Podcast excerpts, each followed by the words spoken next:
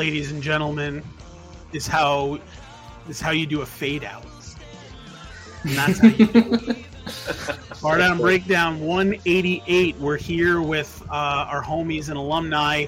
You just heard uh, King of Nothing. That's going to be out on an EP uh, coming out in the next couple of months. Uh, alumni Boys 516 repping the, the Nassau County. and uh, we're stoked to have him here because Mikey and I are Long Island boys through and through. So, going to be cool to talk a little bit of nostalgia and a little bit of uh, you know Long Island talk. But uh, Jake, Joe, what's going on, gentlemen? Thanks for being here. And How uh, you doing? How you doing? What's up? doing great, man. We're uh, definitely excited to to chat a little bit about you know the new music you guys got going on, some of the stuff that uh, you know coming up in 2023 for you guys. But uh, before we get too uh, you know deep into conversation, um, let's just kind of go back in time a hot second and um, talk about how you guys kind of both happened upon hockey and became hockey fans.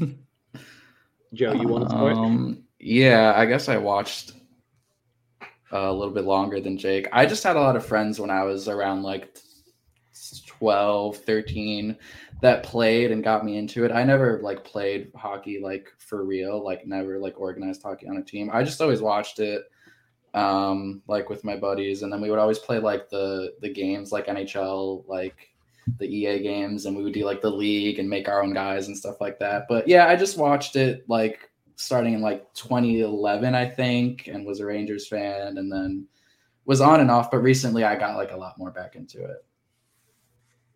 awesome. Tough year to be a Rangers fan, 2011. Yeah, I mean I also didn't really know what was going on and then they had like their playoff runs and like the couple years later. So that was fun. And then when they like lost, I was like in college, I was super busy. I just fell like out of touch. hmm Yeah, it's tough. I mean, you know, uh, an 82 game season, you know, especially when you've got a lot of things going on, you know, it, it's hard to make time, you know. Yeah, It- and then I would go back. They started like a rebuild too, and I was like, I don't even know who any of these people are. that, Right. Like I gotten rid of, and I, I was like, all right, this is gonna be a little weird, but I got back into it. Like the only guy on the team that's still there from when I used to watch was is like Kreider. Yeah. all the other guys, the like guy so many pieces. Yeah, I mean, like, I was I started watching again when Lundqvist was like in his end of his Mhm. career, so I was like, okay, but he wasn't he wasn't like the way he used to be either. But it's okay because now Yeah. we have another amazing goalie. So Yeah, that's, you know, the, the Rangers are, um, you know, you can't really call it luck because, I mean, you know, they obviously developed Shesterkin and, and, you know, a lot of the other guys that, you know, are playing on their team that are, Yeah. that are, that are great. They've, they went and developed, you know, so, Mm-hmm. um, you know, it, it definitely, um, you know, they figured I- it I was- out with the goalies for sure. Yeah, I was get guff. I always get guff for like talking good about the Rangers because, like, you know, it's just like I'm supposed to be programmed to like hate hate them. them being an Islander fan, but like the Rangers uh, to me have always been like an enjoyable team to watch, especially like if you like hockey. Like if you like Mhm. hockey, you kind of like, you know, I I was able to watch a lot of the playoffs last year, and like the Avalanche are, are just a, an absolutely dominant team. I mean, like just watching them Yeah. play is just like unreal. And you know, it kind of puts into perspective when you watch your favorite team play. You know, like you you watch literally. Colorado when they're firing on all cylinders, and then you know you watch the Islanders play a sloppy game, and you're Yeah, like, "Shit, how are I would watch Colorado even in the games and look at their power play League, and be yeah. like, "How do they Yeah. do that? Like, Like, they just how- how are they able to- and- They smoked every team Yeah. they played against. though. Oh, It and and and I remember when the playoffs started last year, like uh, you know, I I was vehemently, you know, and I said it, you know, I I thought we were going to get a, an Avalanche Panthers, um, you know, Stanley Cup final. That's really what I thought. I think everyone did. And, Everyone this did. yeah, and then you know that unfortunately fell apart for for the Cats there, but the the Avs are they're a force to be reckoned with, man, and um, you know, if they keep thing- thing core of that year, team. yeah, yeah they're they're hurt you know they're hurting but that's that's like a hockey trope unfortunately you know Yep. Uh, it you know teams just they get banged up they get hurt and you know all of a sudden they start to slip in the standings i mean like you know it just professional sports are that way you know if you look at a team like the red wings i mean granted the red wings are finally starting to play some decent hockey but i mean you know if you were a hockey fan in the 90s you know, to think that the Red Wings would be bottom feeders now, you know, is it's kind of kind of wild to think about, you know, but that's the reality is, you know, when Mhm. Yzerman's gone and Fedorov is gone and Chelios is gone and you know, you, you gotta you gotta do something. But um awesome. You know, I uh um I guess we'll just real quick uh you know we, we can see Jake up there. I don't know if you're gonna be able to see him. I can see him and I know he's wearing a Rangers hoodie, so uh, you know, we, we know he's a he's a Ranger fan and, and I think Joe also being a Ranger fan, but you guys have a couple of like secondaries that you're into too, right? Yeah, I mean, I I got into hockey a lot like later. Like I liked it when I was a little kid a bit because my dad. I had like random jerseys. I actually had an Avs and a Rangers jersey. Had no idea eh, like about e- any of that when I was a kid. And then like I watched the Rangers play in the Stanley Cup in 2014 when they lost. Yeah. And I just got real like I think it was like three or four years ago at this point. I was like, I just like every sport. So I was like, I might as well just like hockey too. And I just got Mm. so hard into it that it's been like, you know, I, I couldn't even pick a team really. Like I pick. I was like, God, I like the Sabres because I just I'm a diehard Bills fan. If you Sure. see my flags in the back, Yeah, sure. and then I was like, uh, I like Colorado teams because I like I've always liked the Broncos. So I was like, you know what, Avs, and I picked Cool. a good I picked a good time. So Yeah. Yeah, For sure. For sure you did, yeah. Um but it's that's a it's a it's a great thing, you know. I you know, I I've never you know, there's hockey fans who uh kind of have that idea where you can only like one team. yeah, I, there's your hockey every, fans every sports with that. yeah, like, you know, I, I've I've always said it, you know, as often as I can. You know, the more teams that people like, you know, the more revenue gets generated. You know, Yeah. with this league that we love, and you know, the more eyes get onto the product, and and it's important. You know, being being that um that kind of like of the four major sports. Or really, I- you, you kind of got to say five now because you know soccer is becoming a, a, Yeah. big, huge deal in America. But Yep. you know, of those major Yeah. sports, you know, Mhm. hockey is kind of you know down at the bottom. So, you know, whatever we could do, whether it's you know more you know winter classic games or you know expansion into other you know countries or you know whatever they're going to do to put more eyes on the product, you know, let's I- let's do like- it. Need more having like zebra watched a lot skulls. I haven't like watched a lot of other sports beforehand. Like just I'm like football. Like I'm a his I'm a football history dork. Like stuff like that.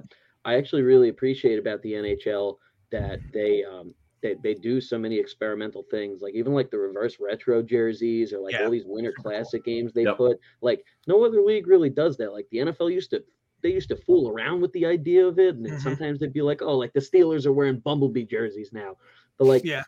you did you watch the Pittsburgh Boston series? Like they both it was it was cool. Like it's in Yeah. Fenway. Like in Fenway. Yeah. they'll never was iconic. like It really, it really is. It's um, and I, what I'm trying to think of what came first. Did the reverse retros come first, or did NFL introduce the color rush first? Like, do you Uh, know? Um, what game Probably the it? color rush because it's only like year two or three of the reverse retro. yeah, this is the Color second time they've done it, but it's been like three years since the first one.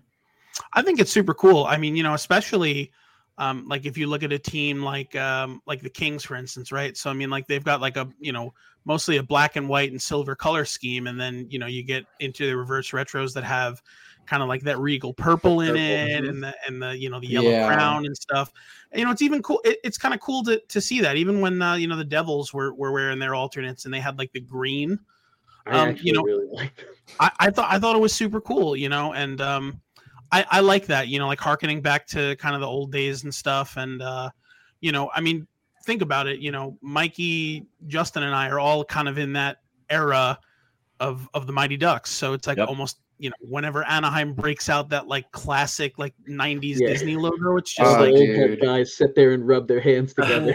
it's so great, I you know. I was like, I was looking for it because I have uh I have my dad hat. It's the um it's the old Mighty Ducks logo, but with a new color scheme, and I love Mhm. it.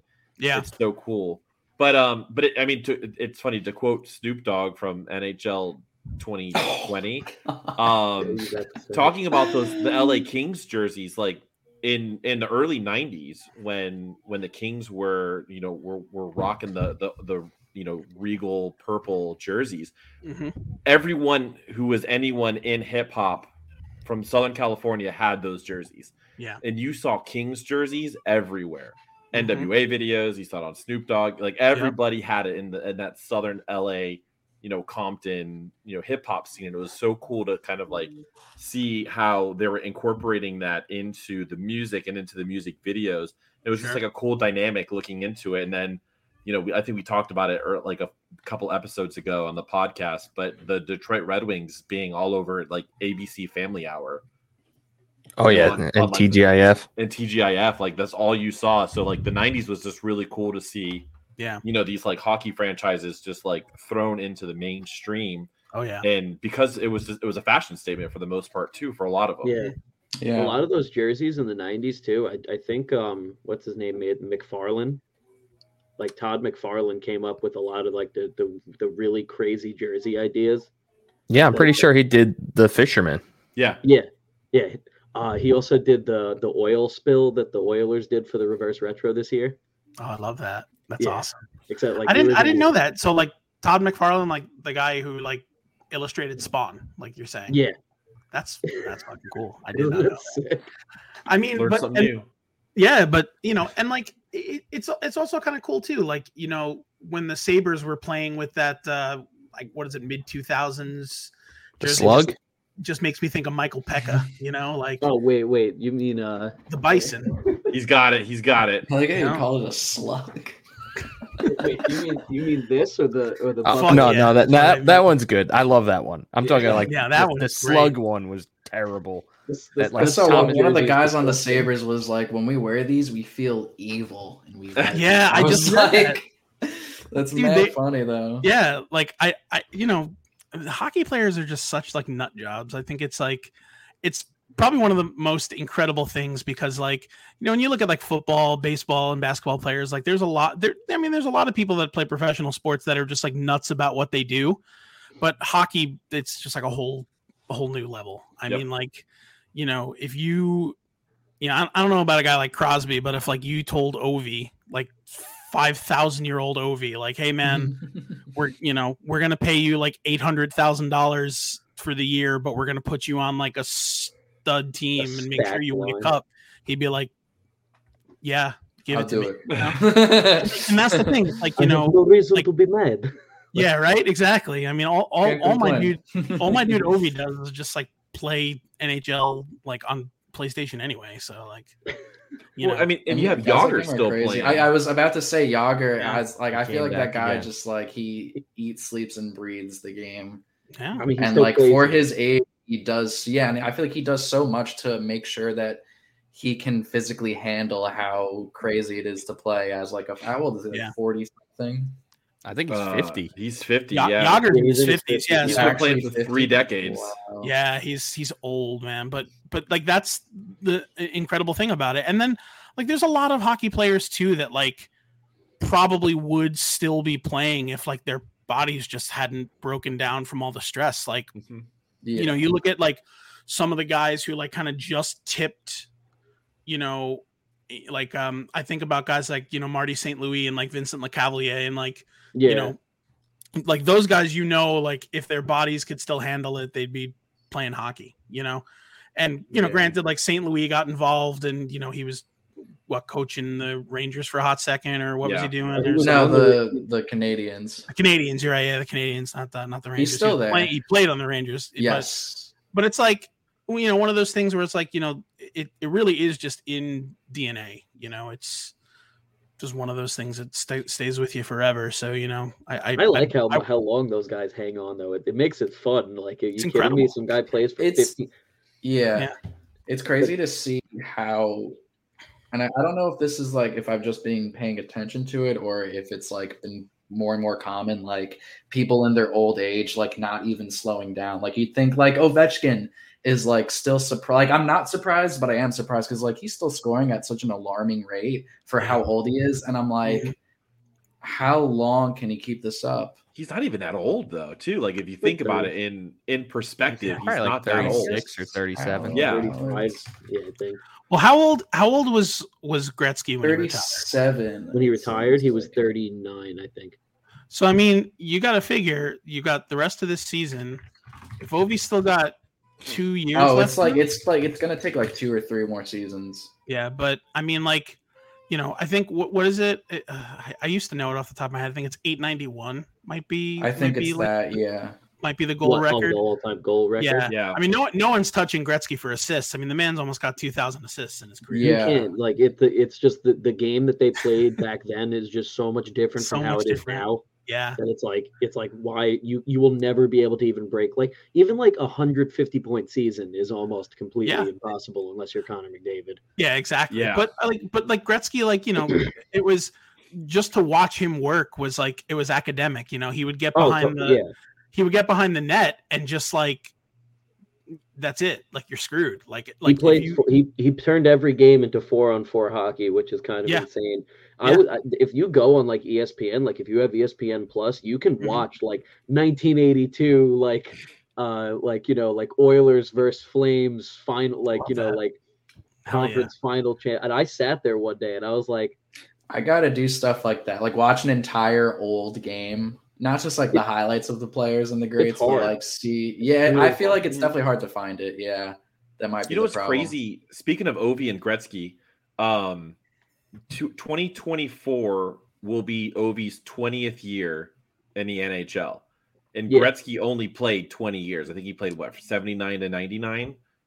Yeah. Um, shit. sounds right. Yeah. Wow, so it's like he's scoring at the same pace because I thought like Ovi just had like longevity at his on his side, but Yeah. no. the other thing too is that Ovi lost so many games in his career, COVID Yeah. and Yeah. lockouts. I like there's a good chance if he hadn't lost all of those games, like he might be able to do it like this year or next year if he had. Yeah. Yep.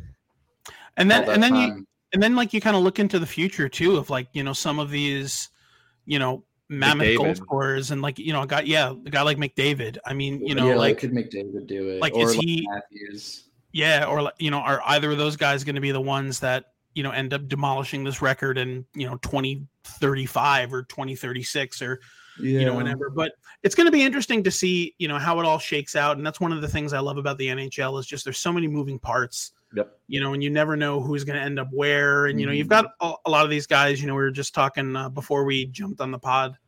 Uh, you know, we're talking about Dustin Brown, you know, from the Kings, and you know, the guy played his entire career as a King. You know, um, you know, I feel like these days that's not as realistic, just because, um, you know, salary cap keeps going up, and there's you know money to be made in this sport. So, Mhm.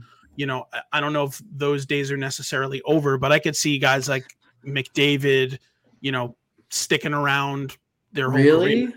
Do you? I because I, feel like that's not gonna happen. Like I think if McDavid doesn't win with Edmonton on his current contract, he's gonna go somewhere else. I mean, it depends on how the many team looks. though? I just feel But like- his contract isn't like I'm saying. Like when he's done, when he Oh, no yeah. longer has the years Yeah. left, because he only has like three, I think. Yeah, if the team looks the same as it does now, like when that's like, I feel like he's gonna go somewhere else. And That's even the one- Wayne Gretzky was traded too, which is a crazy thing to. He played on four different teams in 20 years. Yeah, yeah, yeah, he was Yeah, only Guys I- like I would be very. I think the people that will stick around and become like player for life. I feel like it, it happens usually because they win the championship. Like Crosby, Penguin for life, right? But he won the cup. Like Ovi True. will be a cap for life Okay. because he won Yeah. it there. He doesn't care. Like he doesn't have Yeah. to chase it anymore. yeah, yeah, but that's- uh, that's a like good point. sometimes players just they feel the need to like they become so synonymous with a city that it's like Yeah. I don't care if I win or Yeah. lose. Like, like I they like might. it, like, Yeah, they also have like the loyalty. He's Oh, yeah, some people chase the cup. Some people are like, I want to be the man in this city. I guess. I feel like um, McDavid's in a really bad predicament though because it's not like like he yeah it's he's the best guy in the league, but he also plays with the second best player in the NHL. So it's like, why would you leave if like like where are you gonna go where you're gonna get like as good of a player as Leon Draisaitl? yeah, A better Yeah. defense. yeah, Yeah, fair, like I fair mean, enough, but I think he would take a better defense and like a good goalie with Yeah. like, but also like how I'm not saying because I kind of do agree that Draisaitl probably is the second best player in the league, but like, and I guess we kind of do know that he's good without McDavid because they he won the Hart the year that McDavid was like injured for a pretty Yeah. Yep. Mhm. good amount of time. So yeah, you can't even make that argument that well, if he's not playing with McDavid, is he really the second best? Because he probably is. And I think that's the situation too. Like we like no matter how much Draisaitl and McDavid score or make a sit, like no matter how many points they put up individually, they can never get over the hump of being outscored because their defense Yeah. can't keep their shit together. Like that is crazy. And it's not like they're the only ones scoring the goals too. Like they obviously they it's like very skewed towards them. Yeah. But they have scoring from at least some of the other lines. But it really Mhm. is like shock. Like every time I watch their games, I'm like, how are they this sloppy? So just to bring up the Islanders, because I know you guys are all, you know, you're the Islanders guys. Uh, I went to Oilers Islanders, maybe like two months ago now at this point, where uh, the the Islanders blew out the Oilers, and like I like the Oilers, like I pay attention to them. I'll watch them if they're on TV. They have like their bottom lines. I was watching this game from the first row, like just right right near the glass, and I'm like looking at these people like I have no idea who half these players are that are on their like bottom two lines because they're they're scrubs, like they're literally nobodies, and it's like their second line is people like you got like Puljujarvi and like Kailer Yamamoto and guys like that. But even them, like these are high draft picks that are just not panning out for this team because this, they can't develop anyone besides the two best players in the NHL. But, Um, wait, wait, I gotta correct Jake really quick. I'm not a I'm not an Islanders fan. oh dear God! Wait, what did he just show? I wasn't looking. My my uh my He has jersey. the Bolts Oh. logo Oh God! carved in his chest hair. No. All right, don't make come on, don't make me get the Stamkos reve- reverse retro from the closet. well, now let's go.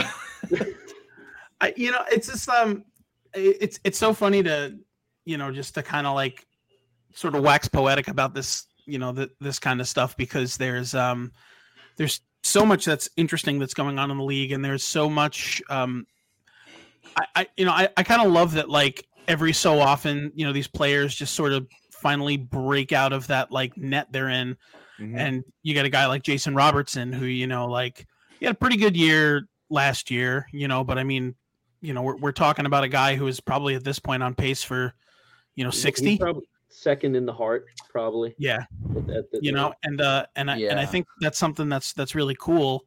Um, you know, I just I that's something that I love a lot about the NHL is just that like a lot of young stars kind of get to to you know show their colors and show their athleticism and and you know be a part of these different teams who you know sometimes it works sometimes it doesn't you know but um that's one of the things like you know about the NHL and how tight their salary cap is and all this kind of stuff which is why Yeah. you have the stuff that you see with the Oilers I mean you know you can only pay you know the great players so much and if you've got Draisaitl, McDavid, what Nugent Hopkins, and like you know all these all these high paid Yeah. guys on your team, the rest of your team has to be scrubs because you can only afford to, you know, shell out ten mil on the rest of your team. So you know it's guys on, you know, you're pulling up. That was in the back of my mind. I'm like, yeah, you, Unless you're Toronto.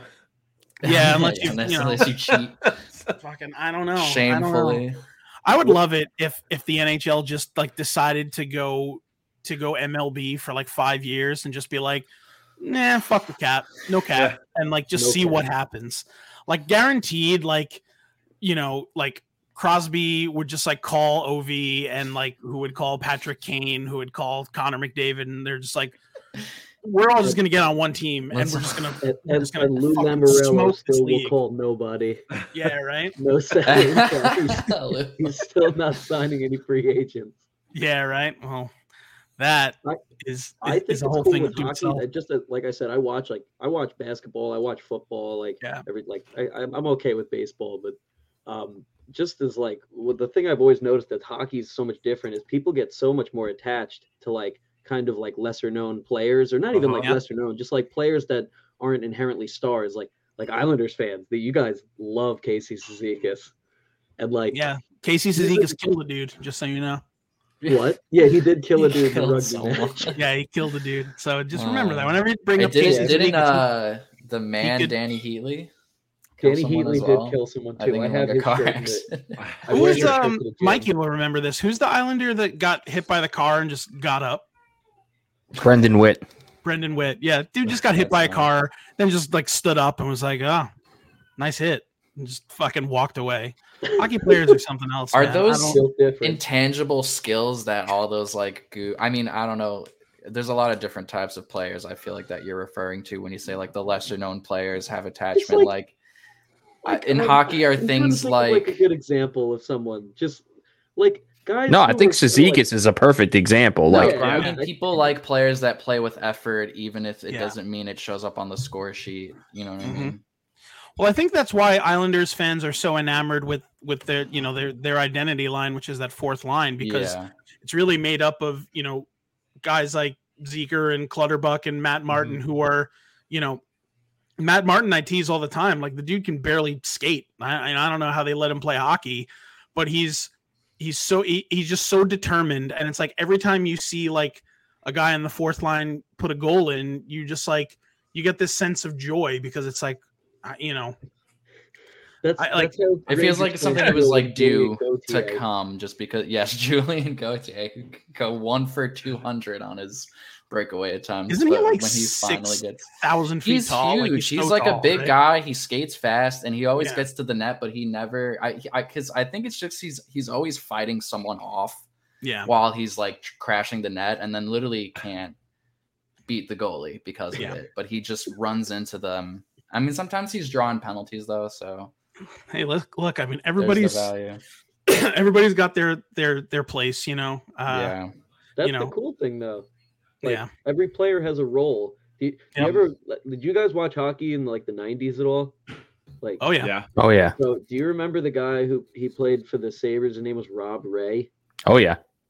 He's still like the announcer for the Sabres, or like I think. He, I, I think. Like the in the really bench guy. guy? Yeah, he Oh. he like he used to do this thing. He wouldn't like attach his pads to his jersey or his jersey to his pads properly, so he could pull his thing. Whatever the fuck he did, he would pull off all of his equipment at the same time, so he was like slippery and would fight people.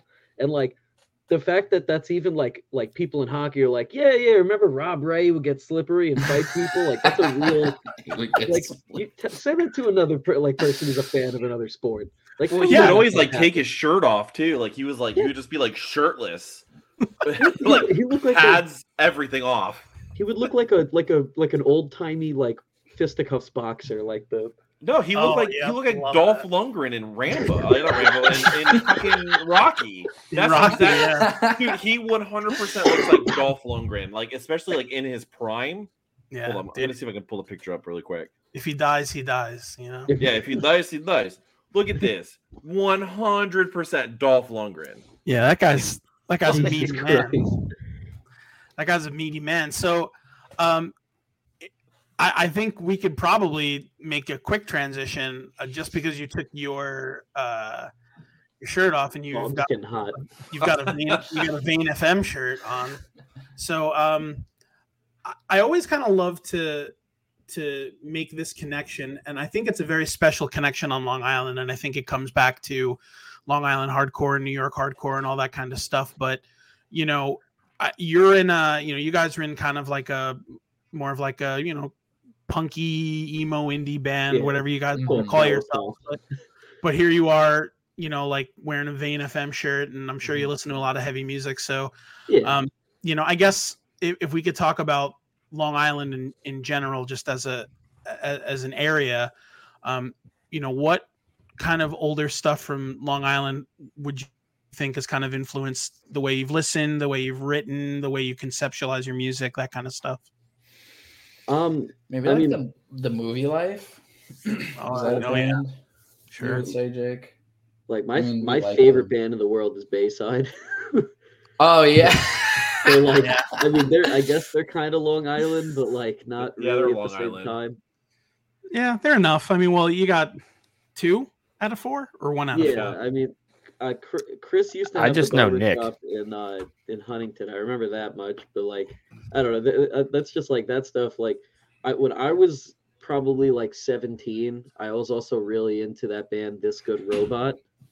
Oh yeah, the the Yeah. um the patent pending offshoot. Sure. Y- You know, I'm not gonna lie, I'm not really a big patent pending guy, but I always liked This Good Robot like a lot Yeah. more. And like honestly, they, I like not that like I, I mean, you know, obviously if you'd listen to our music, you would like, like everyone forms their own opinion. But I, I think about like they wrote music as like almost like a like like a band piece. Like it's not just like a song that a band's written. It's like an mm-hmm. orchestral piece almost, Sure. without the crazy effects and everything. So I was just like, Yeah.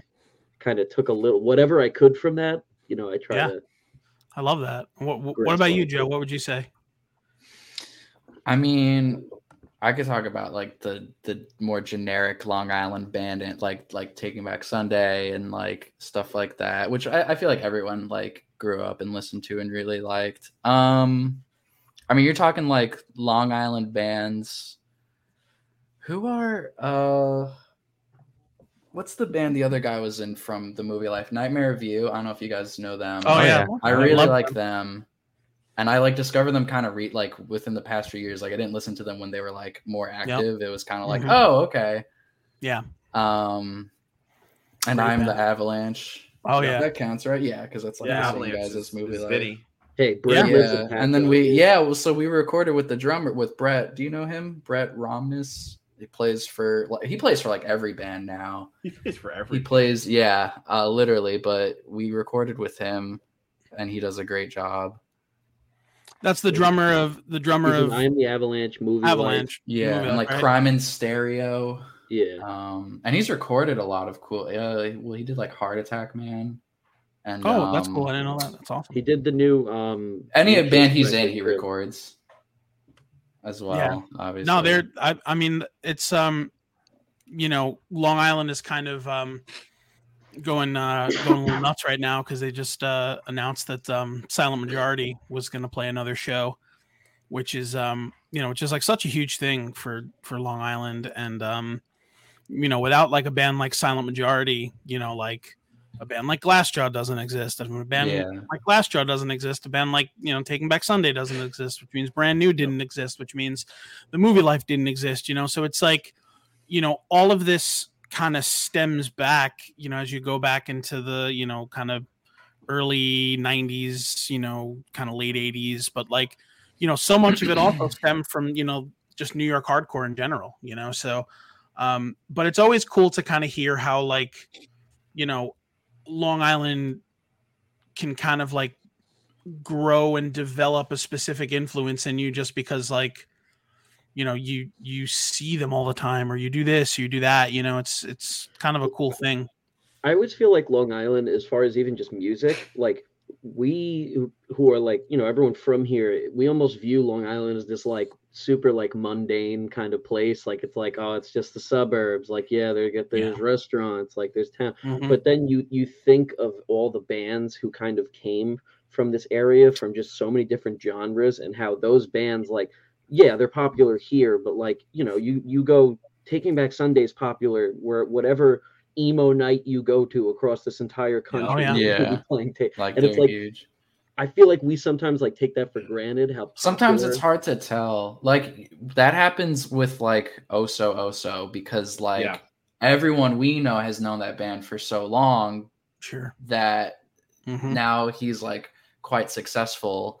Yeah. But like I don't know I don't know like is he really that like because to me it's always Yeah, been popular. And then I look at Spotify and I'm like, "Oh, he has that many plays on his Yeah. like yeah J- jade is jade is an interesting kind of cat man he's um you know he, he's just m- so musically inclined and um just writes really good songs." He does, and and to be honest with you, um, you know, when when Tav passed away, like I really didn't think he was gonna keep going. Like I, I really thought that that kind of was gonna put a nail in his coffin. But he's um, I mean, he loves what he does, you know. And uh, I mean, I, I had a chance to see him when they played in, in Florida, and, pe- and people dug him, you know. So it's it's it, it definitely I, I get that for sure because you know you you know we've all seen him probably 10 15 20 times Yeah. and playing all different iterations and all that kind of stuff so but you know like that's kind of like the cool thing about you know some of these other bands that are coming up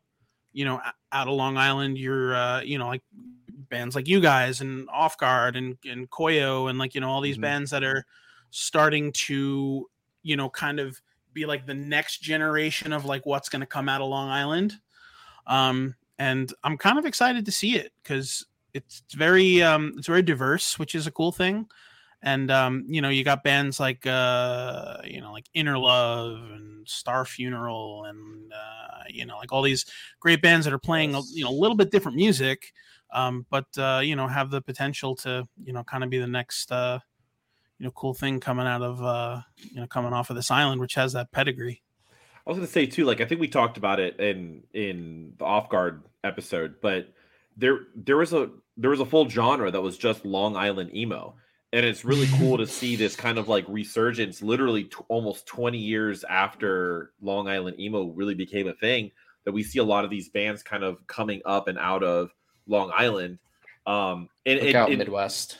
We're yeah, exactly. but it's funny too the because entire like, to- region of the Midwest.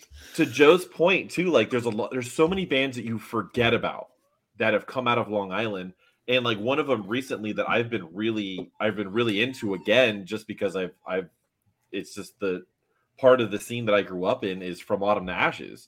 Mm. Oh, dude, I actually really like that band. I there's one album of theirs that I used to listen to like so much when I was in high school, and I just like it stuck with me. I go back. I to wonder. it. I wonder which one it is. Which which Honestly, one- it's. Oh, I think it's a one that It's is Too Bad You're Beautiful? pop- No, dude, it's. I don't even know what it's called. Hang on, I have to Googling literally it. go on their discography to remember. Abandon your friends. That's the one. Oh, Abandon Your Friends was good. That that's was when. good Um, one.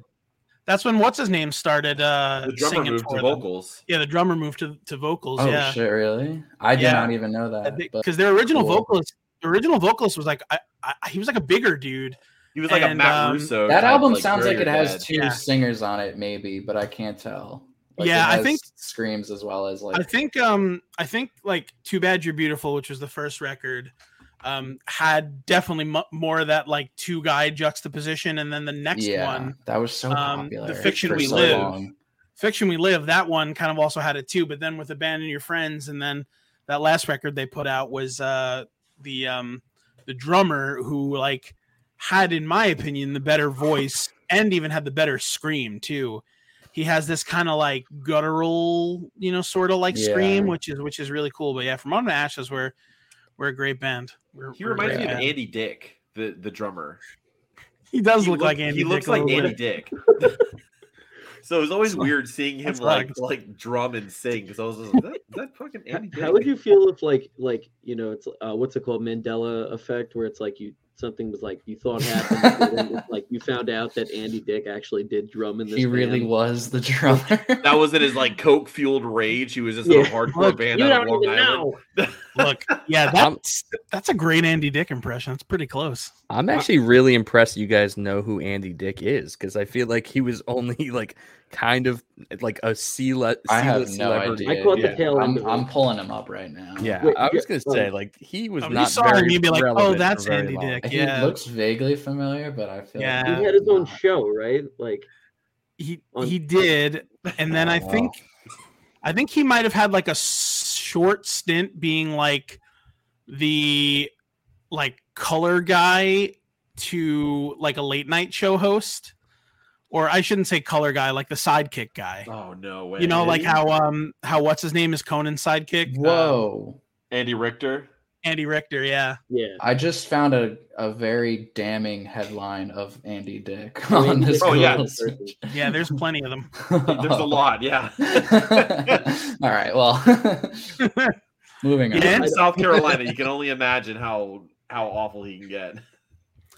Andy Dick, man, that's that's something else. Um, but real quick, uh, Mikey, I uh, I haven't had this opportunity to have discourse with Mikey recently since I've been off the show. But now that I'm back on the show, and I'm very happy to be back on the show, uh, I'd like to ask Mikey this question because I think when it comes to Long Island, we have very similar brainwaves, but like what of all of the Long Island bands were like do you think was the band that was like the one that just like could have been enormous but just wasn't? I have two answers. So obviously, as tall as lions, right here. Yeah. I thought yeah, that band should have blown up. Yeah. And then I think Envy on the Coast, man. I think Envy on the Oh, Coast yeah. was huge in the Northeast. hmm And I, I think, you know, J- Justin being down in South Florida, were you even really well aware of Envy on the Coast when they were playing or like heard of them later after they've already broken up?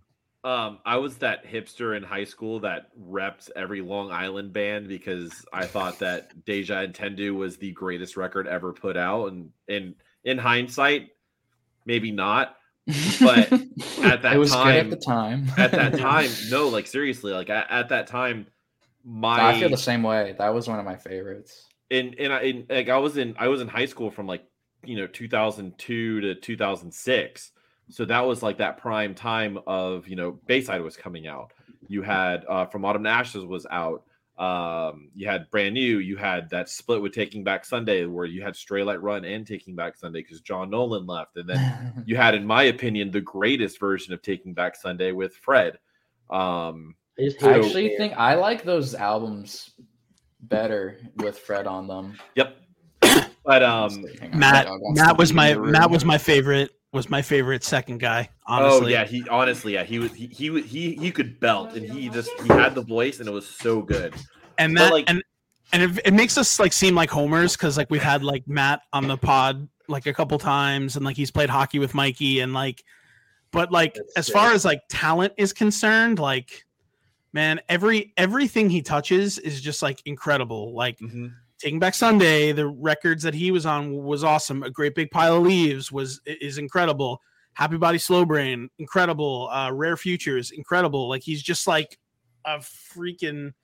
He's a music guy, man. He just he does it. You know, he's he's able to do it. But, um, but I think that it's it's also a cool thing too. Like, you know, how many bands like like went through that? Like Taking Back Sunday did. Um, uh, like they had over three records sonically like three completely different sounds because John Nolan, Fred Mastrogiano, whatever his name is, and Matt Fazzi don't sound anything alike.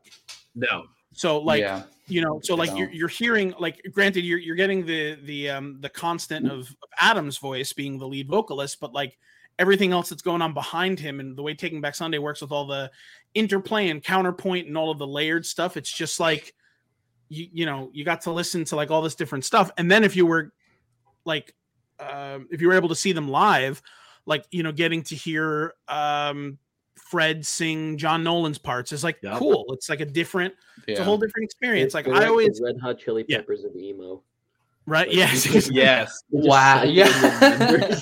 But but That's even such like a vocally funny take, but it's definitely true. That's a great take, and honestly, it's probably a take where like if you pulled Adam Lazzara aside and you were like, "Hey, I feel like you guys are the Red Hot Chili Peppers of emo," He'd probably be super "Yowie, into it." yeah, he would say Zowie Wowie going because through. that's, my, that's literally my my biggest gripe about Adam Lazzara that's ever existed.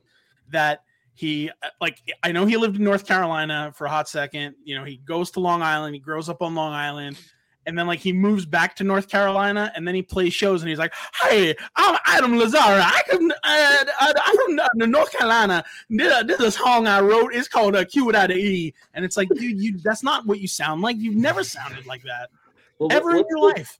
What's that record they put out? Tidal Tidal Waves. Tidal Yeah. Waves, yeah. Tidal Wave, yeah, that was.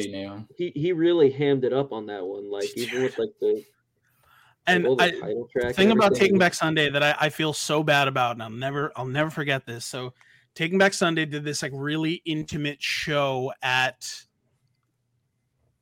uh I've Ollie's seen, the- I've seen them at Looney Tunes, dude. Ollie's Point. It was at Ollie's Point or He's whatever funny. Ollie's became. What did Ollie's Mhm. become? That was Revolution. After. Rev, yes, it was at Yeah. Rev. So, Taking Back was- Sunday, Tidal Wave comes out to like not really favorable reviews, Yep. and then like they announced this show where he's like, "We're playing two sets. The first set is there. gonna, Y- yeah, right. He's like, the first set is gonna be all like the old songs, and then the second set we're just gonna play Tidal Wave, and the bar packed out for like the the like greatest hits set, and then like they took like a 20 minute break and came on and like literally two thirds of the bar left. That's awesome. just so. And and not only that, and like the same thing happens. I'll never forget with um when the early November were coming back. They were just coming back. Uh, if you're an early November fan like I was, they're just coming back after a long hiatus. They put out this record. The record was all right, uh, but they decide to go on tour and they bring the Wonder Years as direct support on their tour. So this is like the Wonder Years, like suburbia like Wonder Years. Like they were like Mm. fucking, you know, that was like their peak. Dude, they played Webster and I like I felt so bad. Like, you know, here I was like one of those guys who was like, Great, I get to see the Wonder Years in the early November. This is awesome. Was that like 2015? I, I think it was like 2015 or 2014 or something, I, but I think I was Yeah. also. uh, but That would have been Years, greatest generation, right? uh, or it might have been Oh, Greatest that might have been Generation. Greatest Generation. Wonder Yeah, Years because I feel played- like Greatest came out. Wonder when I was Years played, college. and almost half the crowd left.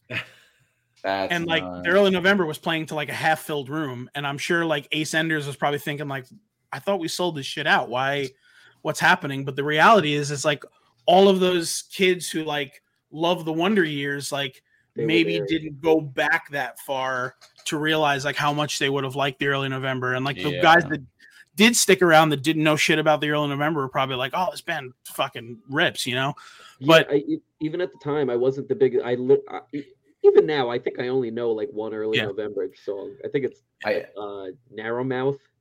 It's a good So song. that's like a newer Yeah. one. Like yeah, like I was kind of just waiting for them to play that, and then I was like, all right, I'll head out. Yeah. but that, yeah, that like, is a band where I've known them like my whole life. I know a few songs, but I just feel like they never really hit. Maybe I just am not friends with the fans, but like, But, their, like- their fans are 40 years old. Yeah. yeah, I guess so. Like, I and don't that's the reality of It's it. just though. they didn't like, stick. Like they didn't because sometimes old bands like yeah, infiltrate like any any person that listens to classic rock that's a kid like that stuff like stays and it's like still oh, good Oh, yeah. and it's always good. and I guess the earlier November was a band that didn't remain.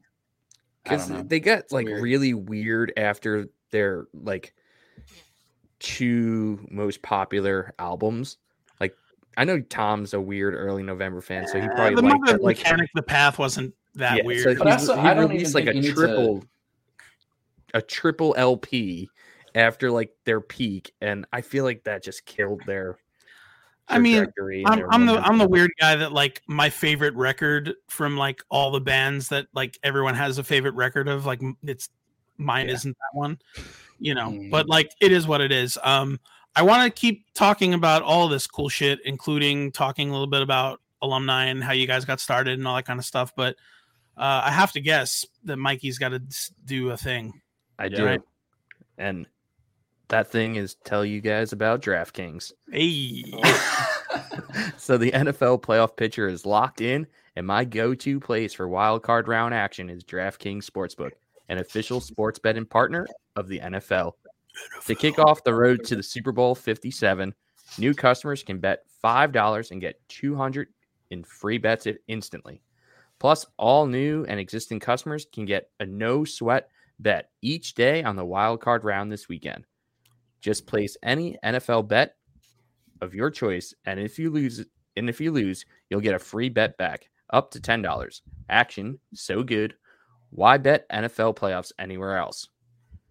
So download the DraftKings Sportsbook app now and use promo code THPN. New customers can bet five dollars on any NFL team and get 200 free bets instantly.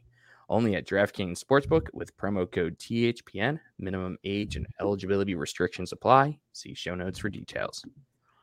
Mikey Now, you got I to really you got to remember hoping- to breathe You gotta I was breathe. really hoping that you would just play a sweet like acoustic guitar riff as I Oh, was we'll reading. do that next time. I have my my guitar's right over here. yeah And see, we'll at, at one point it said to like discuss a matchup and i literally have watched zero minutes of football this year and i was like yeah and chad pennington is back and he is going to win the super bowl I would have loved it if you would have just started talking about Chad Pennington. Can I Just take like- one second just to tell a weird 30 second story about Chad Pennington? Actually, Yeah, you sure can. uh, I used to work at Urban Outfitters in the Huntington Mall, and this this lady like walked in, and like I was behind the register. She's sitting there like talking to me. I'm not really paying attention, and she goes, "Oh, you like football?" She goes, "Well, I'm best friends with Chad Pennington," and I was like, "That's like what?" And she pulls out her Cool. phone, and there's like this picture of him like holding her, like they're dating, and I was like, "Isn't he married with like four kids?" She's like, "Yeah." So that- his name's also not Chad. That that that, that part blows my mind. it's What's chad his real actual name? James, it's James Chadwick Pennington. Aye, all right. Yeah. See, I like that. right? You I- want you James Pennington? Or Jim Pennington, Jim Chad. Yeah, Jim Pennington. Chad. JC or JC. If it was the 1920s, he would just call himself J.C. Pennington. Or if he was a 90s boy that. band, he would just be JC Pennington. JC. Yeah, Pennington, without the a good one. dots. I I feel like- to abbreviate my name to J. A. Cohen or something like that. Dude, but- I mean, like that's what you did. If you thought you were fancy as fuck in like the 1910s and 20s, by the way, uh, if you get a chance to go on Hulu, uh, History ch- uh, Channel has this thing called "The Foods That Built America." The fucking coolest thing in the world. It's about like Coke versus Pepsi and like Nabisco versus things. And because of like all the shit started in like the 1910s, everybody had these stupid names. Like Mikey's name would be MP Ryan. Like that's what your name would be. And like that's what all these guys' names were. It was like JCR Chadwick the third. J.C. Wentworth, baby. Yeah, JC JG Wentworth, where the best yeah. care a pet can get. I just took I don't two. think I that's- put 'em right No, that's not it. That's the that's the I want my money and I need I need my money and I want it now. Oh, that's the one. I have a Eight structured settlement. Seven I- seven tax now. I, I, I'm a big Isn't fan it of- wild? Isn't it wild how like a good jingle fucking just sticks with you? Like my wife and I sing the Dude. Kankos jingle all the time. Do you guys remember the fucking Kankos jingle? It's like one. it's but- like design air floors and shower doors, something something Kankos is great. Well, Well, it's not that good then. I'm, I'm a big fan of my uncle makes them and my father sells Dude, them. yes, I'm glad Oh, you said yeah. that. My uncle makes that them. combination. My father sells That's like the most Long Island commercial ever. And Celino and Three Barnes. is, brothers. uh, that and So- and And- and two two brothers scrap two metal. brothers, yeah. is, And the, is the for most Long. Island thing. The the dad has like got his like 900 What Italian do daughters. Yeah, and she's like, Dad, we got all this scrap metal. He's like holding the Optimum remote. He's like, Fuck you! Don't get all this scrap metal, you dick! And like that's what happened. and then that's it. Then and then it's great. That's what. I, and then Florida has a guy, and Justin can tell you about him.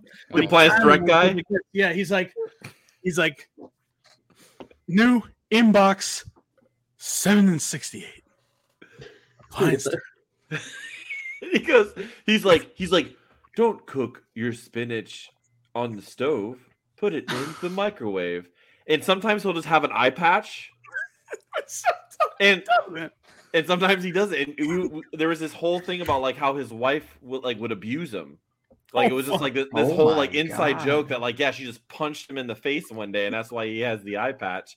Oh, Um, Local commercials are always so crazy. My I was favorite in- one in Orlando is uh the it's a Four Seasons pool. It's uh it's really quick. It just goes if you have a backyard, we can put a pool in it, and that's it.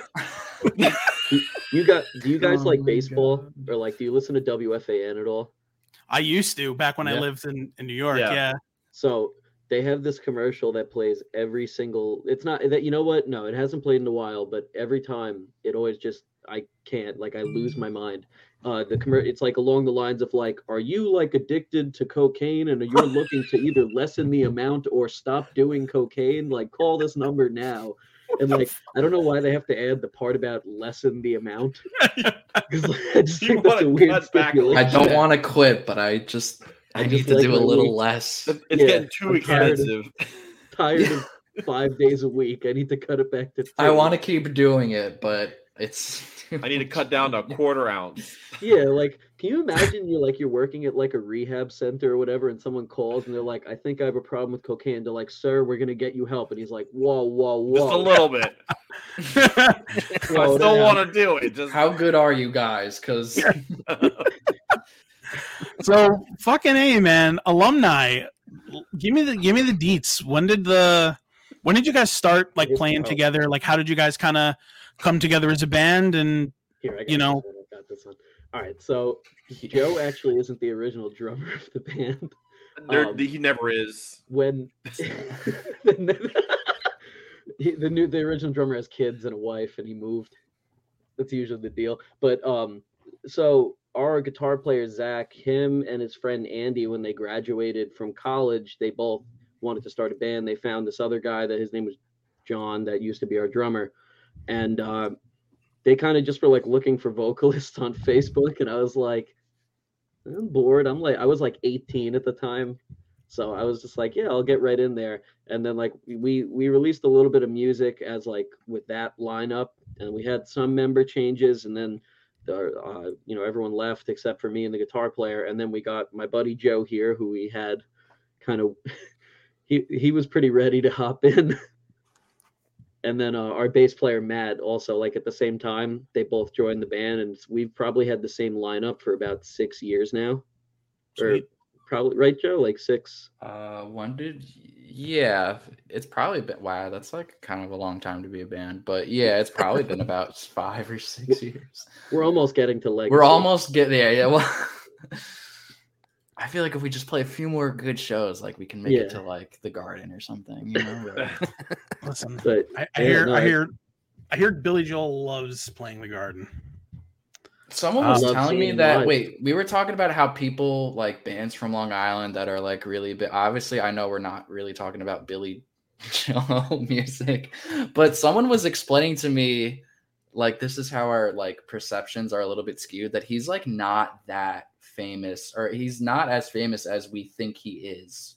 It's Oh no, that he's dude, like he's literally like I know he's famous, but he's Long Island's he's Long Island Springsteen, like yeah, except for the makes fact that like Springsteen is like you know big everywhere. Even Mm-hmm. though he's from Jersey and they love him in Jersey, they love him across Middle America because he's you know fucking blue jeans He's the- everyman, yeah. you know.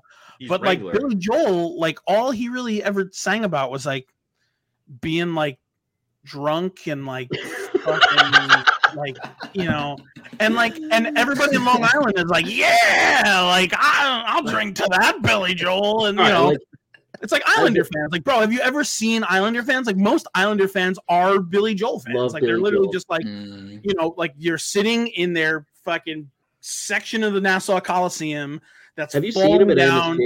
Asbestos is just dripping on their heads, and you know it's like Long Island in a nutshell. Like the, a fucking black guy walks in because he loves hockey and he wants to sit down, and the whole section is like. Oh, the garden's that way, uh," you know. Like you can't like hockey, you know. Like that's Long Island, like, and it sucks because I, I so I moved from Long Island to Orlando, and Orlando is, is honestly, truly in the country, probably one of the most progressive cities in the country. And I used to think that like Long Island was like, I was like, oh, great, so progressive. It's just the people I surrounded myself with. Yeah, Oh, yeah. Everybody yeah. else, like the generations like that came before us and stuff, they're all fucking Oh, terrible. they they people, worse, moved man. from the city to Long Island in an effort to not be progressive. They were like, yeah, Well, Like, yeah, no, literally, that's like what a suburb is. At least this one, it's like they didn't want to be. In, yeah, gotta keep it old school. Yeah, they're just like uh, "Oh, Victoria, fucking throw it Mayor. Koch, you know, like that's kind of like that's like that's it. But um, I don't know like exactly where I was going with it. Oh, we were talking about Billy Joel. That's why Long Island loves Billy Joel because they're all drunk and they're all Republican, and Billy Joel's like Republicans are great, and they're all like, yeah, we are great, you know, like that's Shit, that's what you had in mind. yeah, and that's what it's all about. Yeah, I'm not gonna lie. Seeing him at Madison Square Garden was one of the most life changing Oh, he's experiences incredible. ever. He's incredible. I've The seen Billy Joel people- probably eight or nine times, and I, I love him to death.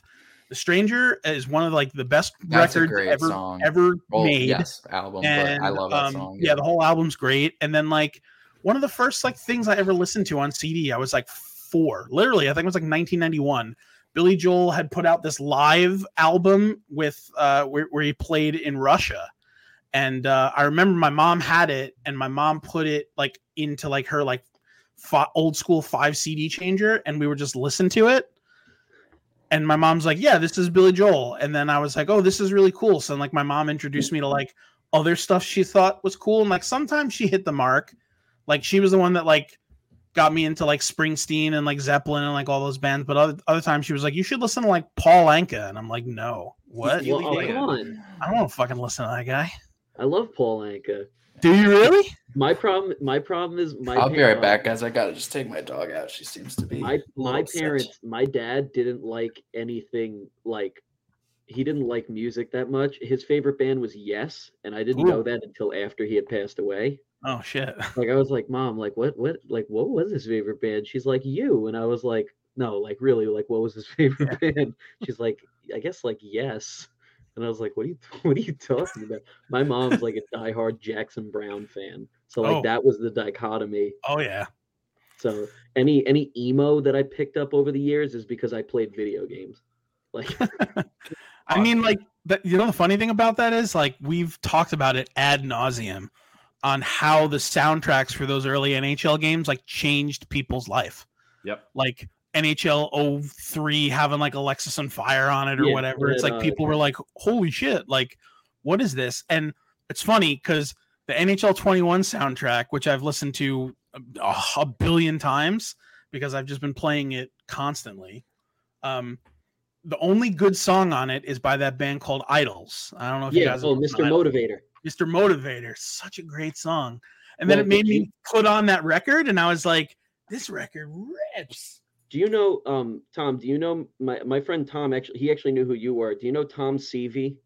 Oh yeah, I love Tom Seavey. That's my Tom guy. He's a very good friend of mine. He um he the oth- last week golden hour booking we put together a cover show or maybe two weeks ago i did a transit cover band with john argandiza but Yeah. tom did an IDLES cover band where he was the front man and he dressed Oh, up as that's santa so cool. Oh it was it- honestly the cool it was- but That's I uh, do- yeah, no, I I I love me some some Tom Seavey, man. I love me some John Argandiza too, man. That's like two every time- rolling boulders Oh, dude, and not only that, but like John, Ar- ah, man, I shared a practice space with, with John Argandiza back when he was playing in in Table Talk. oh okay back Not- at the that- Dale spot Yeah, that guy might be the best drummer on Long Island. Like he, he might hits honestly very hard Like he hits hard. He is just incredible when it comes to playing like linear drums, and he's like creative and oh my god, he's just so good. Table Talk were honestly that band that I thought had they had stuck around for another couple of years, they would have been well signed enough to, signed to hopeless or something at this point, you know? sal from table talk helped us with the transit cover band Oh yeah, That's Yeah, we brought him out of retirement for that one. great dude, man. I and I like I can't tell you like how many times I I you know played with Table Talk and saw them and all that kind of stuff, but they're they were so good.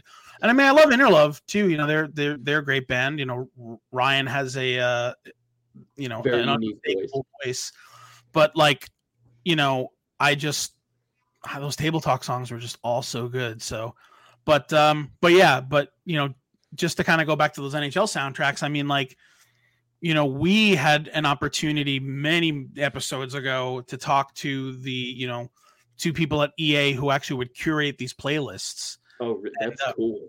And, and uh, the reason it was so cool was because they essentially were like, you know, we have free reign of like what we could do and what we can use, but like, we don't want to like go to like Arista Records and just like get a, you know, techno song. Like, you know, Yeah. we, we want it to be something that you know uh, like hockey fans might get into or just to get exposed to Well, and I mean- hockey, hockey more than any other sport, it definitely like this genre of music that we all mostly enjoy. It like kind of gears towards like hockey fans a lot. Like most hockey fans that I'm friends with are all into like you know like emo music or metalcore.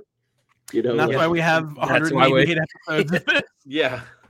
but that- and many guests you know, lined up. like um I don't know. I'm trying to th- like uh the it, I think the same game you were talking about NHL 21. Yeah. They had uh Fluctuate by Catfish and the Bottlemen on that.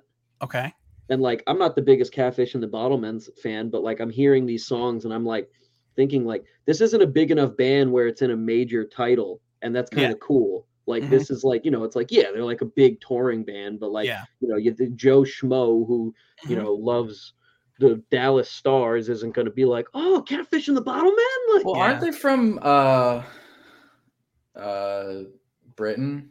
I don't I'm just using this as an example of like Yeah. a random band that was like on a more recent soundtrack where it's like yeah you're you're kind of surprised that they're there. I don't bit. know if the mentality was Sometimes different bands back from the day. other countries, you don't realize that they're truly as popular as they are. Like I feel like Catfish is an, is an example. Like they're not like Arctic Monkeys level famous, but like they are quite famous. Same kind of I think- band though. I feel Yeah. like um, do you, Gatsby's do you guys know- American Dream being on one of the Yeah. NHL soundtracks. Yeah. Like, that's that's my that's my end goal in life. But I they don't do. care. Well, they have like Turnstile on the NHL soundtrack, don't they? yeah, oh, but I they mean, they just yeah. won a Grammy. Yeah. but they're huge. But like Gatsby's American Yeah. Dream was playing Long Island to 15 kids, and Yeah. then we're on an NHL soundtrack. That's kind of crazy. There yeah like go. that's that exactly like that's the kind of thing i'm talking about like the i feel Mhm. like the nhl goes out of their way to find kind of like like like pop punk hits like even like goal half the goal songs in the nhl are like blink 182 songs like yeah. Oh, d- yeah, Uh, the Avalanche. They always play. uh it's all the small what the things every time they yeah, score that's not their goal song. Oh, their goal song is some other thing, but they play that. They play the Blink song all the time. Maybe like after the initial horn.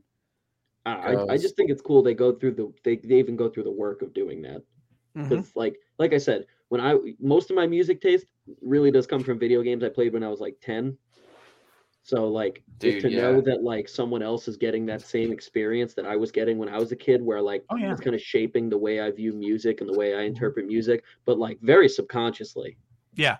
that like i don't know like that's that's kind of ex- it's cool like it me it's it maintains this like all right like kids there's a chance there's everyone there's still hope for people Hell yeah, absolutely. Um, so uh, just want to kind of shift it into um, you know the new music alumni ha- has written. So you guys were kind enough to um, you know share uh, you know this you know new EP that you guys have coming out in the next couple of months with us. So you know, really really great stuff to listen to. I just um, you know kind of want to hear a little bit about um, you know how this EP was conceptualized. Was it something that like were you working on it through covid or was this all post covid and uh you know kind of what in, what went into writing the songs you know what's your kind of method method to your madness there It was Um, mostly COVID stuff, right? Yeah. So like we actually had like maybe probably like five songs written before like right at the beginning of COVID, we had like a bunch of a little,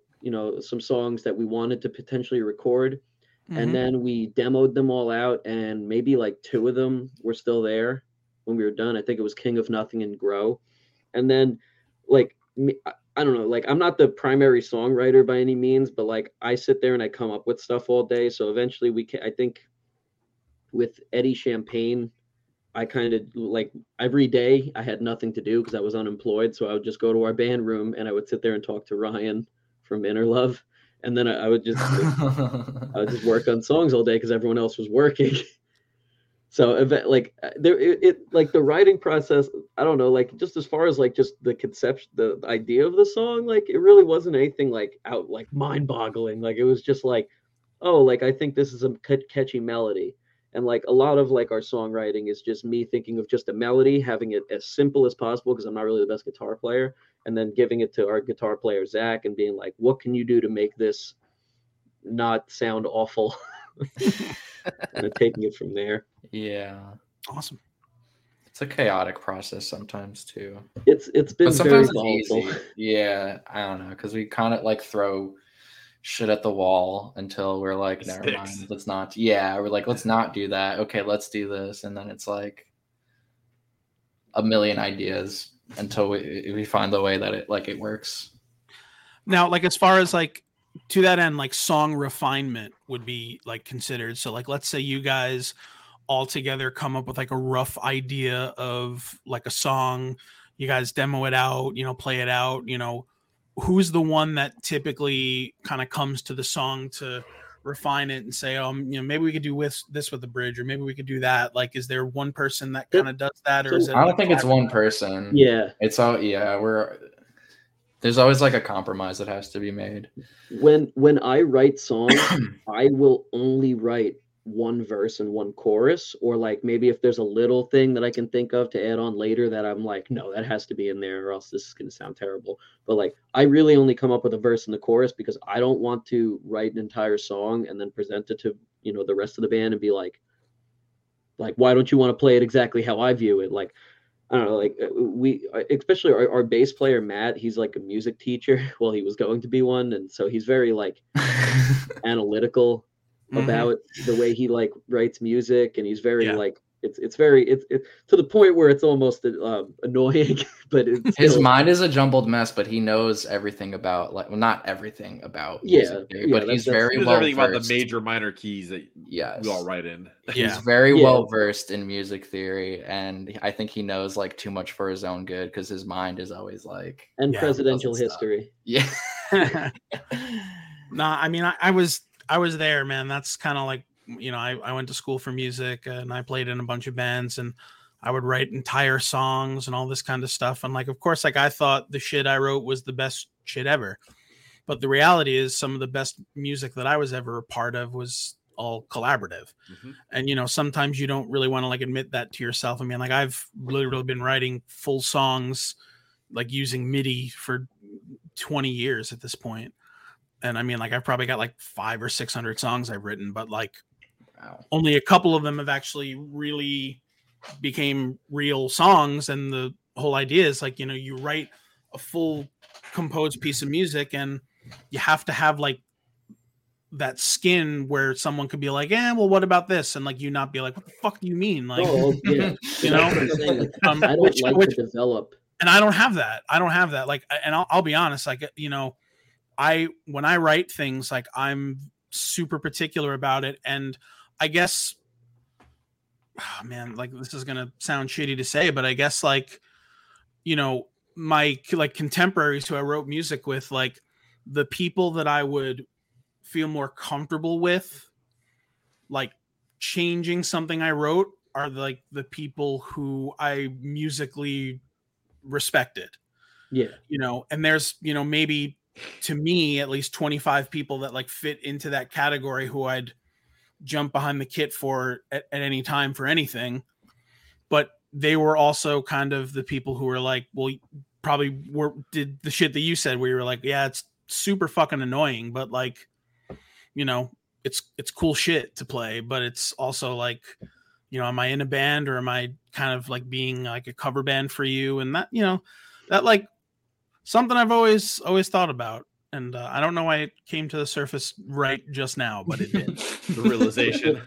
So- no, I I understood what you meant. You were like, I'm gonna feel like such a dick for saying this, but Yeah. like, I only want to do stuff. Well, I mean, I I think some people you just end up collaborating. That's just you knowing like artistically I will mesh well with this person, so it's worth Yeah. it. Because sometimes sometimes it really just sucks when you like are playing with someone and you realize that it's there's two working incompatibilities and you're just like, ah, like yeah that I, I agree i mean and, and, i guess you have just, Mm-hmm. like skin in the game, because when it's like song ideas that you're writing, because it's different. Because you could just approach it as it was like, yeah, I'll play your like your music for you, like for Mhm. this show. Like that's very like it's more of like a job in that sense. yeah mhm. But when you're like collaborating with uh, original ideas, yeah, it can become.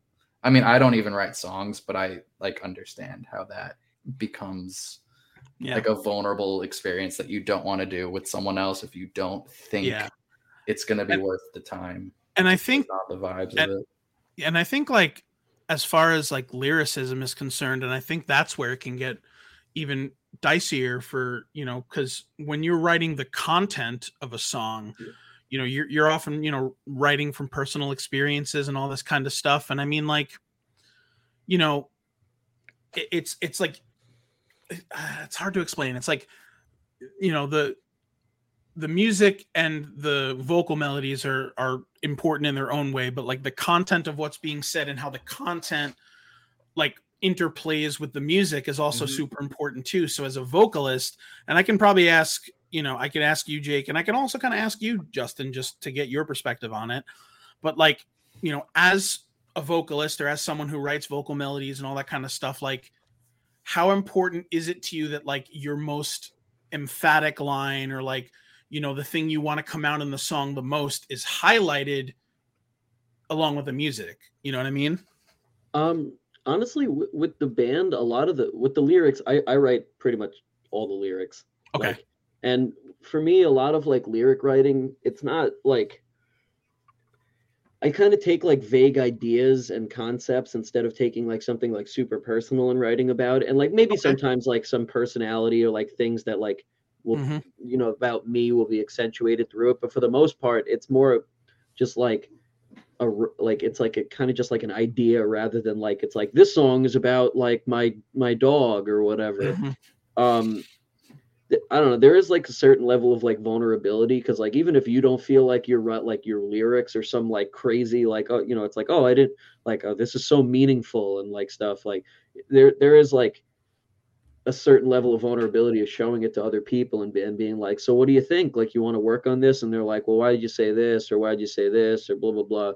But um honestly for the most part with the band they never really like questioned what I wrote that much lyrically, at least. Like maybe like they would like how I'd sing it would be like changed.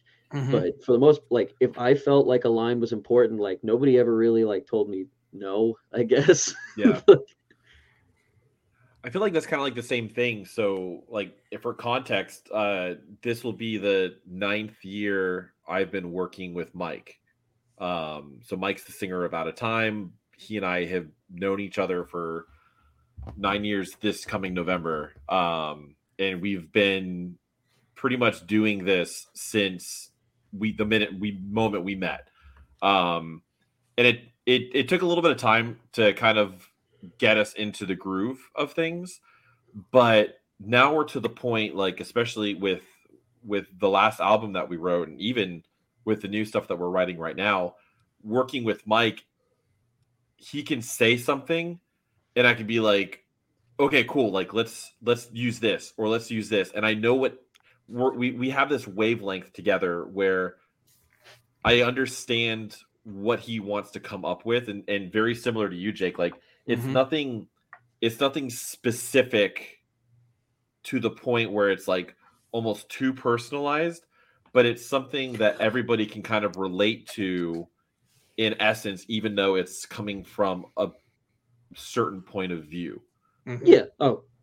That's um and, and, and it's it's it took us like a it took us a little bit to kind of get to that groove but like mike and i can literally sit in a room and um i mean lost boys on on no boundaries uh or the album that we put out last year is a prime example of that where mike and i sat in a room and we were just going back and forth like boom boom boom boom boom let's try this let's try this let's try this let's try this Yeah. um and i could be like hey like go in here and uh for like this vocal line like think of like you know uh paramore like think of like um you know this song on riot and he'll go in there and he'll belt it like not to hayley but he'll he understands what i'm talking about yeah. and he'll and he'll nail it Yeah. Mhm. I, Um, that's what I feel like with a lot with songwriting. How I, I'm not saying like vocalists should steal melodies from uh, like famous songs, but like if you take like the certain ways that like, like you know, like t- take what you like, you know, like Yeah. see what other other vocalists do, like the way that they accentuate certain words and stuff like that. Like I, I can't really think of a specific example off the top of my head, just because, but I do it in all of our songs, or like uh, even like subconsciously like one of our um i think it's like our number one song sunblock i think it's like our top song on like our streaming everyone always makes fun of me because the melody is like the same melody as what a girl wants. But it's not like i didn't i didn't write it that way like maybe subconsciously i did because i love that kind Yeah. of stuff. Yeah.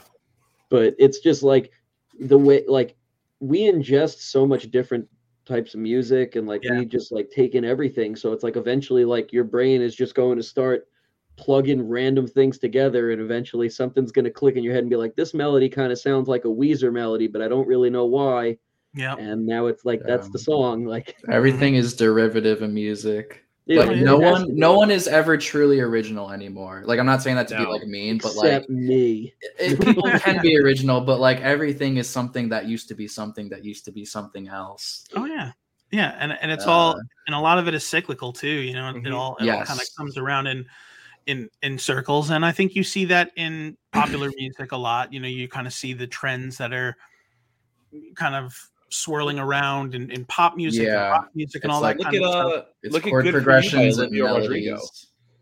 Yeah, that good for you by olivia rodrigo like Oh, it- yeah, it man. very much you know misery business Hold on, let, I, I want to let on Mikey say it. I want to let Mikey say it because I'm not. I, I don't even know what you're that. talking about. i don't even know what you you're don't know you don't know what I'm talking about. Y- You're not gonna throw shade at Dan from As Tall as Lions. I'm not going to throw it. shade at him, but I wanted you to say it because as soon as we said Olivia Rodrigo, a little smile perked up because you're like, I have, I can finally get into this conversation that these nerds are having.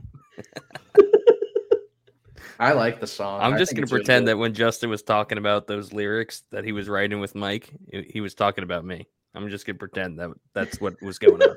You know that I was About Lost So- Boys, no. I'm kind of excited to see like the, the the the new progression of things because Mike has gotten really really close with Vinny Caruana over the like the last six seven months. Yeah, He's Um, a cool guy. So that's gonna be that's gonna be a really cool dynamic that's gonna kind of like spill into the the the songwriting process. Is just inject a little bit of Long Island into to out of time. don't be that uh, way. With Vinny Caruana, it's, it's, it's funny you bring him up. I like we, us and Off Guard. We played with him. yeah, Like what was that in like May or something? And like Oh, I, I we had already known Brett from I'm the Avalanche for like years at that point. Like, and we were, you know, we were friendly with him. And I had met Vinny before, but uh, like when I like a vocalist, I can't like help but be like a annoying fanboy whenever Yeah. I meet them. So like it's bad. Like anyone else, I don't care. Like I've met like famous football players, like I've met people like that. I don't care. But if I meet a singer, like I I come off like the biggest like dork. And like even Vinny like said that to me. He like I was I walked up to him, I was like, dude, like I'm such a big fan. He was like and like we were talking and he's like, dude, like you're cool, like relax, like you know. Didn't you say like it was a pleasure talking to you or Yeah, it's something? like and he was like, it's "Don't say that." Don't say that. Yeah, I was like, "You had a horrible time talking to me, pal." But he You've remembered never- me the next time I saw him. He was like, "How are you, Jake?" And I was like, he remembers me. dude you never I, I feel like when you when you're meeting anybody famous like you just you just never know what the fuck is gonna happen like you just don't know like i've met like I, I get that way with with like pro wrestlers like i just i do and i live in an area where like you know Full of pro wrestlers. pro wrestlers are everywhere. So, you know, I've run into a couple of them here and there, and like some of them I was like pretty cool with, and like one of them I might have followed down the street for too long. might have done that. And finally, when I like was able to catch up to him, I think I said something like super weird. I was like, "Oh man, you're really good at wrestling or something," and he was just like, "Yeah, I am, Dang. thanks," and like walked away from me, and I was like, Jeez. "Fuck." "What Like, that wrestler was sucks. it?" Well, Tom, Uh, you weren't you weren't on the episode where we had Pat from Uns- uh, Unsigned Pop Punk, where No, I don't he think he so. met Wayne Gretzky in the Mall of America. Wow, I would freak out. Oh, I I'd be love that story. so he like runs up to him, and he had like like his brain shut off when No, he no, no, finally got he- to him. He screamed in the middle of Mall Yeah, of so he was just like Wayne Wayne Gretzky, Gretzky! and then he like runs up to him and he like shakes his hand and he just is like, "Thanks for hockey." Thank you for Hey, hockey. Hey, for hockey. Hey, if you're gonna thank anyone for it, thank the guy whose number's retired by every team, right? Yeah, that's Wow. that's true. But I wonder how recognized Wayne Gretzky gets because I He's feel like a lot of people. Yeah, a lot of people know just his name, but Yeah. not how he's not he very looks. recognizable, like at all. And and like and in the busiest mall in America, you scream out Wayne Gretzky. That's like someone going Dan Marino in Miami, and everyone's gonna just Yeah. pile Yeah. on top. Of I mean, if him. he in in Canada, I think different story, but oh, Yeah. oh yeah, if he was in like Edmonton or something, yeah, Yeah. one hundred Yeah, but even if Wayne But- Gretzky walked through like Times Square, I think yeah, I think Wayne Nobody would through know who Times he was if Square he and was in Times make it Square. out. Like there'd you probably, probably get a lot of major like you get a lot of those double takes. You know, Yeah. you get a lot of people that would be like, "Is that fucking Wayne?" Dude, Nah. That'd be I a good follow social Tony Hawk on experiment. Twitter, and Tony Hawk is always talking about how like people like Dude, it's kind so of recognize but him. Don't they're like, oh, you have the same name as the skateboarder, and he's like, Yeah. uh, it's He's he like, has a skateboard it's in his me." hand. literally me. Yes, yes, he has a skateboard. It's Dude, I, I just was I read one of those the other day, which was They're so, so funny. Where funny. so he's on a he's on a plane, and I guess the lady he's sitting next to like o- opens up like the overhead bin, and there's like four skateboards in there, and like she was just like, "Oh, like who's the skateboarder?" And he was like, "Oh, like that's me." And she was like, "Well, are you any good at it?" And he's like, "I guess." the Like- greatest. Like, he's just I like. remember. uh Sorry, I didn't mean to downplays cut you off. shit. No, you're good. I remember seeing the videos of him like going around uh whatever neighborhood he was in, like telling people on skateboards to do a kickflip. And they would like all do it. But I was like, dude, that's literally like LeBron James like going around to a basketball court and telling Yeah. kids like, yo, dude. But the reaction is Layup. like, oh, I think I can do a kickflip. It's like, dude, it's Tony Hawk. Yeah. He's coming up to you while you're skateboarding. I feel like that's just Yeah. They invented Yeah. punk music. But yeah. we gotta we, we're we're a little bit we're a little bit over time, so let's uh we'll, Yeah, we'll, I'm- I'm we'll wrap it up on the the the Tony Hawk. Um, which I mean, honestly, like huge for the music. HPS soundtracks have been pivotal to to this music, but but yeah, definitely like let us know, let the like the listeners know like where to find you guys on socials, where to listen to you guys, plug anything that you have coming up. I know you guys got a show with handguns coming up. um, Yes, We're- that's on the 14th. Don't bite show. your tongue. we have an album release show scheduled for April 22nd for this new EP. It's gonna have four songs on it. Uh, our music is literally available on every single like streaming thing you can find, but Yes. there's a rapper named Alumni and a metal band, and we are neither of them. Yes. You'll You're the one with the cartoon searching our name characters. Yeah, music we have a very sites. distinct art style so that people never forget. yeah, it's like cartoons and stuff. It's like all hand drawn, or mostly hand drawn looking type of stuff. Cool. And then uh like handles, social media handles. Uh, alumni NY five one six on Instagram, one word. And Easy. You know, it's I try to keep it pretty simple. It's actually really hard with this band name to have a very distinct social media presence because it's like, oh, alumni band. It's like, yeah, the the Princeton 2004. For- yeah, band. The Dartmouth Jazz your Band. yeah. Oh, Is just become a every jazz band. Alumni band of any university or high school. So Where's Joe, do the you EP feel release left? show gonna be? Um, probably at the Massapequa VFW. Okay. No, yeah, it's going to be at the Massapequa Yeah. VFW. We're booking it with uh Golden Hour, our buddy John.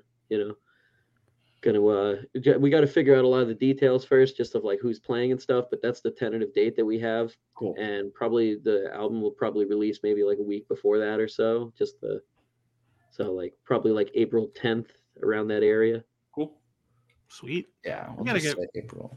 We got to get John on here. Maybe I'll You hit do. him up. I'll hit him up and be like, "Here's five to six hockey talking points." Just Yeah, that's the problem with John. say. He doesn't want to talk. He'll only talk wrestling or basketball. Uh, he'll talk Yeah. your ear off about drumming, drums, Yeah, but actual that's what I'll- drums. be that's what I'll one do. I I'll just be out. like, I'll be like, when I say, when I say this question, you answer with star number three, and nobody will know the difference. Yeah, they're just- he's just, Hockey's like, kind of like playing- playing the Yeah, drums. Yes, Yeah. I like Mark Messier. He was good center, left winger. He's the second That's best him, player. that's him reading. time. He's reading. You get it? Yeah, I get it. Guys, um, real quick, I love doing this. I'm so pumped that I get to do this again. And what better freaking guests than having alumni 516 just repping Long Island, brought new music coming out. You know, go check them out on all their socials, go listen to their stuff. And If you don't mind, it man. Just go, you know, just do the thing that you want to do. Tell them that Artemi Panarin is the bread man, or tell him that he's not the bread man. I don't, I don't know. I'm not gonna tell you what to do, but I'll tell you what. That guy's, he's half loaf this year. I'm not gonna lie. that guy's half loaf. Whoa, he quietly has like 50 points, man. Dinner roll up. Two best. thirds of loaf. yeah, he's like three. well, hey guys, thank you so much for being on here, chilling with us. thank uh, you super so much stoked for to having check us out your new stuff, and um, we'll we'll do this again sometime soon. All right. Sounds great. Please, Thanks, man. Thank you. I'm always down Alright. to talk hockey. Take it easy, guys. Gentlemen, Have a good one, fellas. take See care, ya. buddy.